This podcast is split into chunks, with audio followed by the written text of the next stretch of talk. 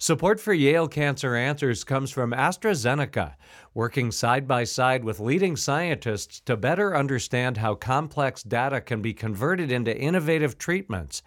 More information at AstraZeneca-US.com. Welcome to Yale Cancer Answers with Drs. Anish Chagpar and Stephen Gore. I'm Bruce Barber. Yale Cancer Answers features the latest information on cancer care by welcoming oncologists and specialists who are on the forefront of the battle to fight cancer. This week, it's a conversation about stem cell transplants for pediatric patients with Dr. Nikita Shah. Dr. Shah is an assistant professor of pediatric hematology and oncology at the Yale School of Medicine and director of the Pediatric Bone Marrow Transplant Program. Dr. Gore is a professor of internal medicine and hematology at Yale and director of hematologic malignancies at Smilow Cancer Hospital. I think one of the first things that I'd like to talk about, just because it's confusing to, I think, physicians as well as patients, bone marrow transplant, stem cell transplant, same, different, what's the story? So, in general, stem cell transplant is the main word we use. Mm-hmm. And under that category, we can use the bone marrow transplant, cord transplant, or peripheral stem cell transplant. It's the different cells which we use, but they all are stem cells. Well, what is a stem cell? So stem cell is a hematopoietic, Hematopoietic? What does that mean? So hematopoietic means these are the cells which produces our blood cells. Okay. So when I explain to the parents, I say that these are the grandparent cells and the baby cells are produced, and these are the red blood cells, white blood cells, and the platelet which runs in the blood. So the stem cells give rise to everything else. Yes. So okay. The stem cells give rise to everything else, and the stem cells has a capacity to regenerate and make all the baby cells. So that's what we use, the stem cell transplant or hematopoietic stem cell transplant. Now, these stem cells are mainly located in our bone marrow. Mm-hmm. However, when the baby are born, the placenta also carries the cord blood, and the cord blood also has the same capacity as the stem cells. So sometimes we use this cord blood. Cord blood meaning umbilical cord? Yes, it is the umbilical cord. Okay. So you can get stem cells which are found in the blood that's in the umbilical cord. Yes. Okay. And so these are the same, they carry the same characteristic as the bone marrow stem cells. I see. And what about this peripheral blood stem cell thing? So sometimes it's difficult to collect the bone marrow directly from the bone, so we do give donor, or if we are using patient's own bone marrow, we give patient a injection called growth factor for the stem cells, which will generate more stem cells, and they will come into the circulation, and we collect it from the periphery. That's why we use the term peripheral stem cell. I see. But they're all, at the end of the day, giving back stem cells, and the stem cells are basically the same. Is that right? Yes. These are all the stem cells. So in general, bone marrow transplant, cord blood transplant, peripheral stem cell transplants. In the group, it's called the hematopoietic stem cell transplant. I see. Well, why would somebody need one? I mean, don't people have plenty of stem cells to go around? Yes, they have plenty of stem cells to go around, but some of the patients, these stem cells are diseased either due to some genetic diseases or due to some acquired disease like leukemia or aplastic anemia, where their stem cells are not working well and they produce not a good red blood cells or white blood cells or platelets. So to cure them, we use stem cells from different person. So you just collect the stem cells and inject them? That sounds pretty easy. Yes, it sounds easy, but it's not, because first we need to find out who is the best donor. Okay. And that we do it with the help of the HLA testing, which is called human leukocyte antigen testing. Mm-hmm. And usually if there are chances that you match your HLA with your siblings, but it's not 100%. Mm-hmm. There is a range of 25 to 30% chances that you will match to your siblings. Mm. However, in general population, you may match to your same ethnic background population. So you can, if you don't have a sibling match, you go to unrelated donor and find out the donor from that unrelated donor registry. Mm-hmm. in United States, we have the Be the Match Unrelated Donor Registry, which was started in 1986. And now in the registry, there are more than 19 million donors. Mm. So everybody can find one that way. Is that right? It should be, but it's not like that. Why? Because even though in the registry there are more than 19 million donors, 70% of the donors are Caucasian. Oh, I see. So for a Caucasian patient, there are 70 to 80% chances to find a fully matched donor in the registry if they don't have a sibling as a donor. Uh-huh. However, for other minority groups, Africans, Asian, Hispanic, their representation in the unrelated donor registry is not as high as Caucasian donor. Mm. So for them, we are sometimes facing difficulty. However, to overcome this issue, we are recommending, and the Be the Match is also doing unrelated donor drive to encourage these minority groups to register. These would be targeted drives for particular ethnic groups?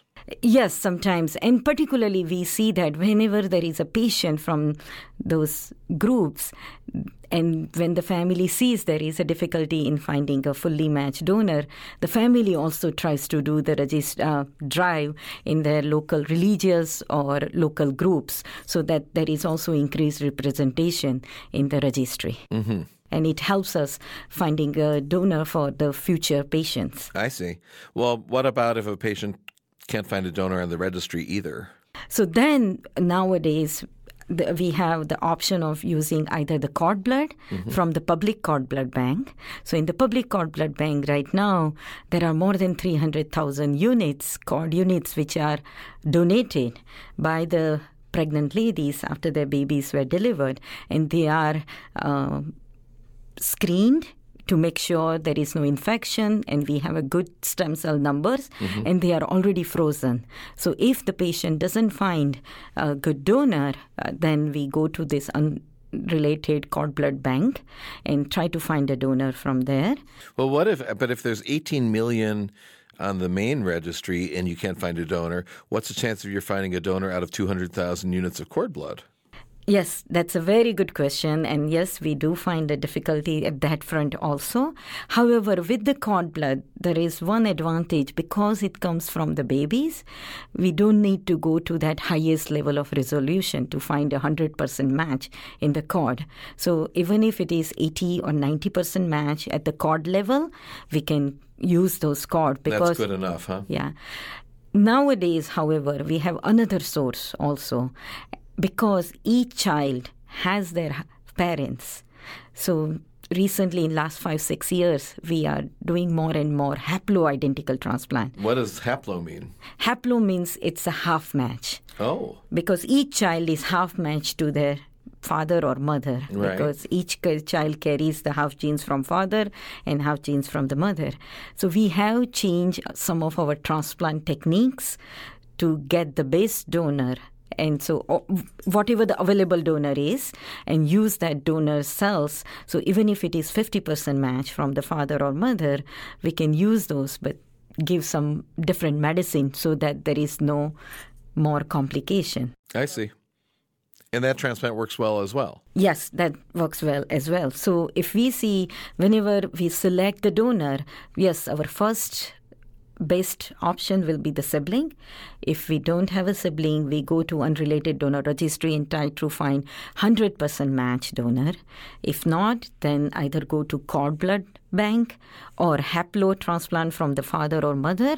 And recently, we also sometimes use, even if it is instead of 100% match in the unrelated donor registry, if we get even 90% match from the unknown donor registry, that's also good enough. Again, we change a little bit of our techniques, how we do the transplant. I see. So now you've got the donor. That sounds like that was a pretty hard thing. So then you just go ahead and inject the cells and you're done. Is that right? No, it's not again that easy. No. Then we need to make sure donor is healthy enough, okay, and donor is available for our timeline to donate. Sometimes we also face the challenge that if the patient has leukemia or some of the other condition where they need transplant right away and donor available is not ready to donate right away, then we again need to workaround that which donor is available in our expected timeline. Mm-hmm. Once we find out that the donor is available for our timeline, then we do pre-transplant workup on the patient. Okay. To make sure patient is also healthy enough to tolerate the transplant process. Okay. And also make sure the donor is healthy enough and donor doesn't have infection. So that takes again 2-3 weeks to confirm that everything is in good shape. So by doing the transplant, we are not going to harm donor or not going to transfer some of the infection, which if the donor has, into the patient. And patient is also good enough to tolerate all the transplant conditioning chemotherapy. So here I use the word conditioning chemotherapy. That means we need to prepare donor. How do you do that? And that we do because we need to remove patient's own bone marrow, which is diseased and affected. And also we need to make sure once a patient receives the donor cells, they are not going to be rejected by the patient. Okay. So you treat them with chemotherapy? Yes. We use some chemotherapy. In some condition, we use radiotherapy also, and also we use immunotherapy. So this will create first space within their bone marrow, remove their abnormal bone marrow, and make sure the new cells will settle down nicely. So you're actually killing the patient's own bone marrow, essentially. Is that right? Yes, that's correct. Wow. And then you get to inject the stem cells. Yes. So once everything is ready, patient get admitted to our hospital room, which is also, again, a specialized room with HIPAA filter. And then patients receive 1 week to 10 days of chemotherapy and or radiation therapy and some immunotherapy. And then we give them the donor cells. And that's not really injected into the bone, right? It's not really transplanted in that way. No, the donor cells will be just received by the patient like a blood transfusion. I see. Well, but then now you've got stem cells circulating in the blood. How are they going to get to the bone marrow, or does that not matter? No, so these new cells, the stem cells, will circulate in the blood for 2-3 days, and then they will find a base spot in their bone where they can settle down. Like if you're moving to a new city, you go for first the house hunting, that where you can settle down. Yeah. Same thing, these new stem cells, once they are in the new body, and here the patient's body, they will move around for 2-3 days and find the best spot where they can settle down and start making the new cells. Now, this process takes, depending on which type of cells we have used, it takes anywhere from 2 to 4 weeks. Wow. If the cells were collected from the periphery, from the donor, by giving donor some injection, so these cells will engraft, means settle down and start working within 2 weeks. If they were collected directly from the bone marrow, from the donor, they will take roughly around 2 to 3 weeks. And if they are cord cells collected from the umbilical cord, they will take anywhere from 3 to 4 weeks. Well, what happens to the patient in the meantime? So this time period, so this 2 to 4 weeks time period, patient doesn't have their own bone marrow cells, and the new cells, stem cells, have not started working. And also, they also experience the side effects of whatever the chemotherapy and radiotherapy patient has received. So they have to face all these challenges, and these are the toughest time period for the transplant. Wow. So the patient is sitting in the hospital, or? Yes, the patient is in the hospital in a specialized room where there is less chances of infection because the patient doesn't have the white cells. So they have increased risk of infection, and that can be from bacteria, virus, fungus. We do give them some prophylaxis medicine, but they still develop any of this infection. They have mucositis. So what does that mean? That means mouth sores because of the chemotherapy. And also, they sometimes have the chemotherapy side effects in the form of nausea, vomiting, diarrhea. And again, we give them supportive care medicine, so they experience the less side effects. And all these new medicines, once they have done their job, they need to be removed by patient's body. And these are removed by their liver and kidney. And this liver, their liver and kidney, when they are removing these medicines, because these are a little bit toxic chemotherapy, they may get irritated. So we have to constantly make sure their liver and kidney is settled, and we check their blood work every day to make sure they are not, the liver function and the kidney function is not elevated. And we also give them, again, some supportive care medicine so they experience less side effects. Well, it sounds like these poor kids are being stuck all the time. So before we start the transplant process, we put them a central line. So they are not stuck all the time, and they are receiving all these medicines through that central line. And that central line can be removed once their whole immediate transplant process is over. So they're not really being stuck. They are not being stuck. Oh, this is really fascinating, Dr. Shah. Right now, we need to take a short break for a medical minute. Support for Yale Cancer Answers comes from AstraZeneca, a biopharmaceutical business that is pushing the boundaries of science to deliver new cancer medicines. More information at AstraZeneca-US.com. This is a medical minute about survivorship. Completing treatment for cancer is a very exciting milestone, but cancer and its treatment can be a life-changing experience. For cancer survivors, the return to normal activities and relationships can be difficult, and some survivors face long-term side effects resulting from their treatment, including heart problems, osteoporosis, fertility issues, and an increased risk of second cancers. Resources are available to help keep cancer survivors well and focused on healthy living. More information is available at yalecancercenter.org. You're listening to Connecticut Public Radio. This is Dr. Stephen Gore. I'm joined tonight by my guest, Dr. Nikita Shah. We've been discussing stem cell transplants for pediatric patients. Nikita, before we go further with this really interesting procedure, I'm hoping you can clarify an issue that I think a lot of our listeners struggle with, our younger women and men of childbearing age, because a lot of times nowadays I hear when women are expecting, when they're pregnant, that some of them are being offered the opportunity to collect their umbilical cord blood and store it for a rainy day for their families. That's not exactly the same as what you were talking about on the registry. Is that right? Yes, you are right. And same questions we are faced with multiple times also, even in a personal gathering or at the conference many times. So American Academy of Pediatrics has also recommended some of the guidelines and the policies. Said? So as you heard that most of the time we can use the different types of the graft sources for the patient.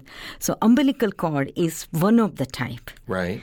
And usually not most of the, like suppose if you take the hypothetical situation, if your child develops leukemia, right now pediatric leukemia has the highest cure rate. 80 to 90% of the leukemias are being cured by mainly the chemotherapy. Without a stem cell transplant. Mm-hmm. So even if they suppose there are chances that the child needs transplant down the road, they may find a donor within the sibling or in the unknown donor registry, or you can find a donor within the public cord blood bank. I see. And also, sometimes if we don't have the, we use donor from the parents, right? Mm-hmm. So if I see my career as a transplanter, I haven't denied any or haven't done a transplant because I didn't have any donor option. I see. Right? So you're really saving this blood. And first of all, the chance of your kid getting leukemia hopefully is very small. Yes. Uh-huh. So sometimes, yes, if in your families there is some hematological or blood disease which runs in your family, mm-hmm. then, yes, you can consider saving your child's cord for other sibling. But you need to make sure that child is not having that hematological disease. Yeah, I'd be a little worried about that. Yeah, so that is one of the options. So if you have some like thalassemia or sickle cell in your families, where in future transplant, hematopoietic stem cell transplant will cure your child's disease, then yes, the other sibling's cord, you can save it for to be used in future. But again, you need to make sure that it doesn't involve with that disease. Uh-huh. It's not free to save the cord blood, right? No, it can range. There is an initial cost, and it can range from $1,000 to $1,500 for initial cord processing, and then there is a yearly maintenance. You have to pay every year. Yes, and there is and it depends again with each private cord blood bank. Other thing which we have noticed that the public cord blood bank are highly regulated. Mm. And the private, there is still not that strict regulation. So the regulation is better, I'm assuming. Yeah, so the regulation is much more because it's regulated by our FACT, so Federal Accreditation for the Cellular Therapy. Okay. And they regulate all these public cord blood banks. Huh? So as a transplant physician and as a pediatrician, we recommend that you donate your cord, a child's cord, to the public bank. Mm. So it can be used in the future if your child needs it because it's there, but it's majority of the time it will be available for the other kids. People. Yeah. Does it cost money to go on to the public bank? No. You just have to contact your OBGYN practice and they will connect you with the Be the Match or American Red Cross. And there are many public cord blood banks in the United States. And can any OBGYN have access to donating the blood? Or they can. Yes. Almost anybody can do it. Yeah, and they can. They may sometimes have, if the private practice is there, they may need some. But again, through the Be the Match, which is a website, you can connect. Also. Well, that's great to know because I get asked by nurses all the time, and they're feeling a lot of pressure. The way the private cord banks are presented to them. And I know some of them who've actually spent the money, but they didn't really understand what they were getting into. Yes. And if you see the data of those private cord blood banks, if we see last 5 years data, very few have been used. Ah. Also for their child's transplant or something. Well, thank you for helping clarify that. I think that's something a lot of people really deal with. So one of the things that you mentioned just a few minutes ago was a little surprising to me. You mentioned that if a family has a genetic blood disorder like sickle cell anemia or thalassemia, you might consider a stem cell transplant. Well, I thought stem cell transplants were just for cancer and things like aplastic anemia. Yes, stem cell transplant is widely used on the adult side mainly for the treatment of leukemia or for the aplastic anemia. But on the pediatric side, we see there are many diseases which are genetically determined. It can be due to some red blood cell disorders like thalassemia or sickle cell, white blood cell disorders, so congenital neutropenia or platelet disorders, mm-hmm. where there is a Wiskott-Aldrich syndrome is one of the platelet disorder, or their bone marrow is not working at all. And these are like Fanconi anemia patients also. And here we do transplant, so their diseased bone marrow is replaced the same way we do the transplant for aplastic anemia or leukemia. And so they have the new healthy bone marrow, which will produce the new cells, which are healthy. So they are not facing any of those issues. And recently, there is a drive towards sickle cell transplant also, because for sickle cell disease patients, they face many difficulties because of their sickle cell. And it can vary from different patients. Some may have less issue, but some may have more issues. And the average life expectancy of the healthy life expectancy for sickle cell patient is not same as a healthy adult. Right. Well, I know that sickle cell disease is especially common in people of African ancestry, of whom there are many in our listening area.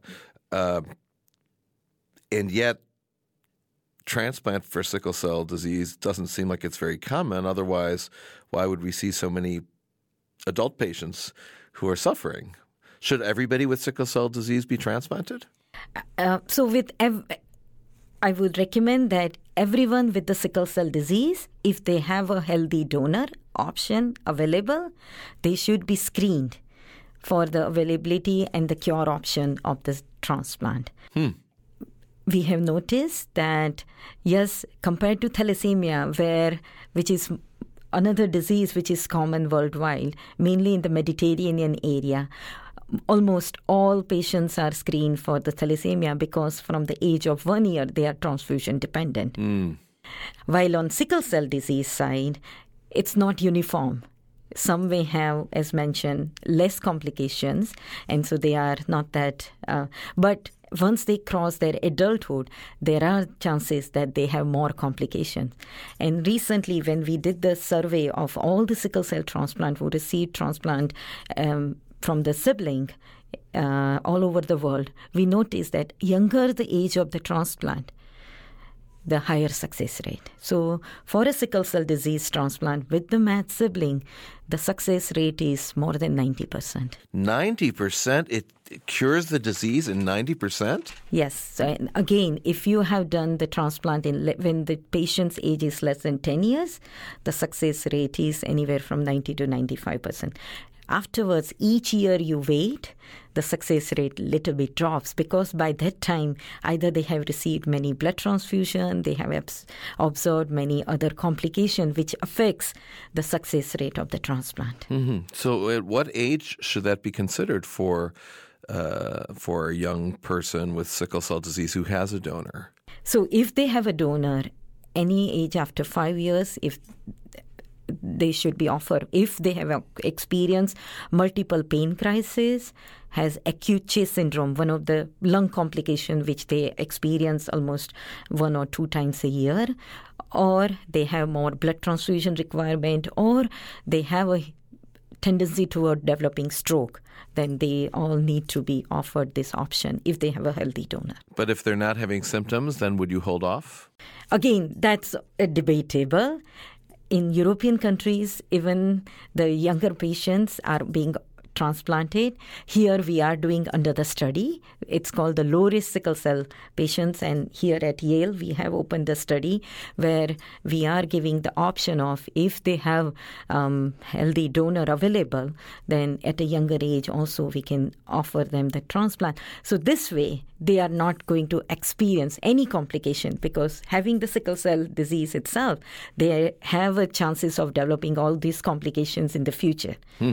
It may not have appeared at their younger age, but there are chances they will have this complication down the road. What about long-term problems from the transplant in these very young patients? So that's a really good question, and that's what is being evaluated. And what we are doing is, if they have the younger age, and particularly also for the sickle cell disease transplant itself, nowadays we are not treating them, we are not performing their transplant the same way as we perform the transplant for leukemia patients. Okay. So we are doing more called the reduced toxicity type of transplant. Oh. So that they have a lesser complications or minimum to no complication because of the transplant medicine which we use in long term. Mm-hmm.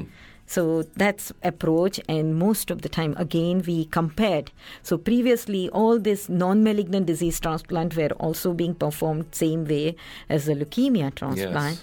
But nowadays, all the non-malignant disease, and particularly sickle cell in itself, we are performing it using the less toxic medicine. Mm-hmm. And when we compared the success rate, it's similar. Plus, they have less side effects in the long run. Dr. Nikita Shah is an assistant professor of pediatric hematology and oncology at the Yale School of Medicine and director of the Pediatric Bone Marrow Transplant Program. If you have questions, the address is canceranswers@yale.edu, and past editions of the program are available in audio and written form at yalecancercenter.org. I'm Bruce Barber, reminding you to tune in each week to learn more about the fight against cancer here on Connecticut Public Radio.